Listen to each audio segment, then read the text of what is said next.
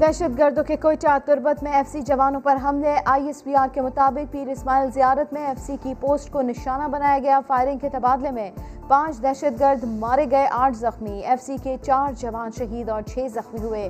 تربت کے قریب F C کی گاڑی بارودی سرنگ سے ٹکرا گئی۔ دو جوان زخمی ہو گئے۔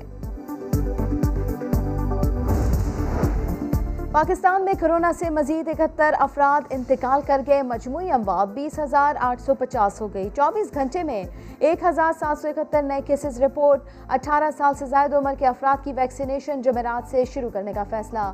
وفاقی وزیر اسد عمر کہتے ہیں، جولائی سے پہلے زیادہ سے زیادہ ویکسین لگانا چاہتے ہیں۔ اس سال سات کروڑ افراد کی ویکسینیشن کا ہدف ہے۔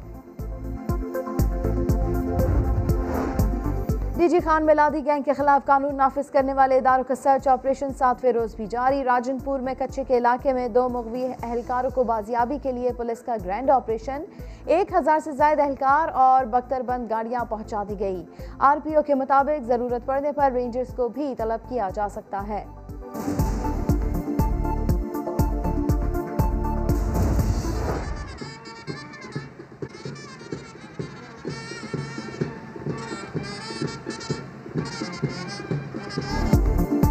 اور ملتان پولیس ٹریننگ سینٹر میں تربیت مکمل کرنے والے اہلکاروں کی پاسنگ آؤٹ پریڈ اکیاون خواتین بھی شامل۔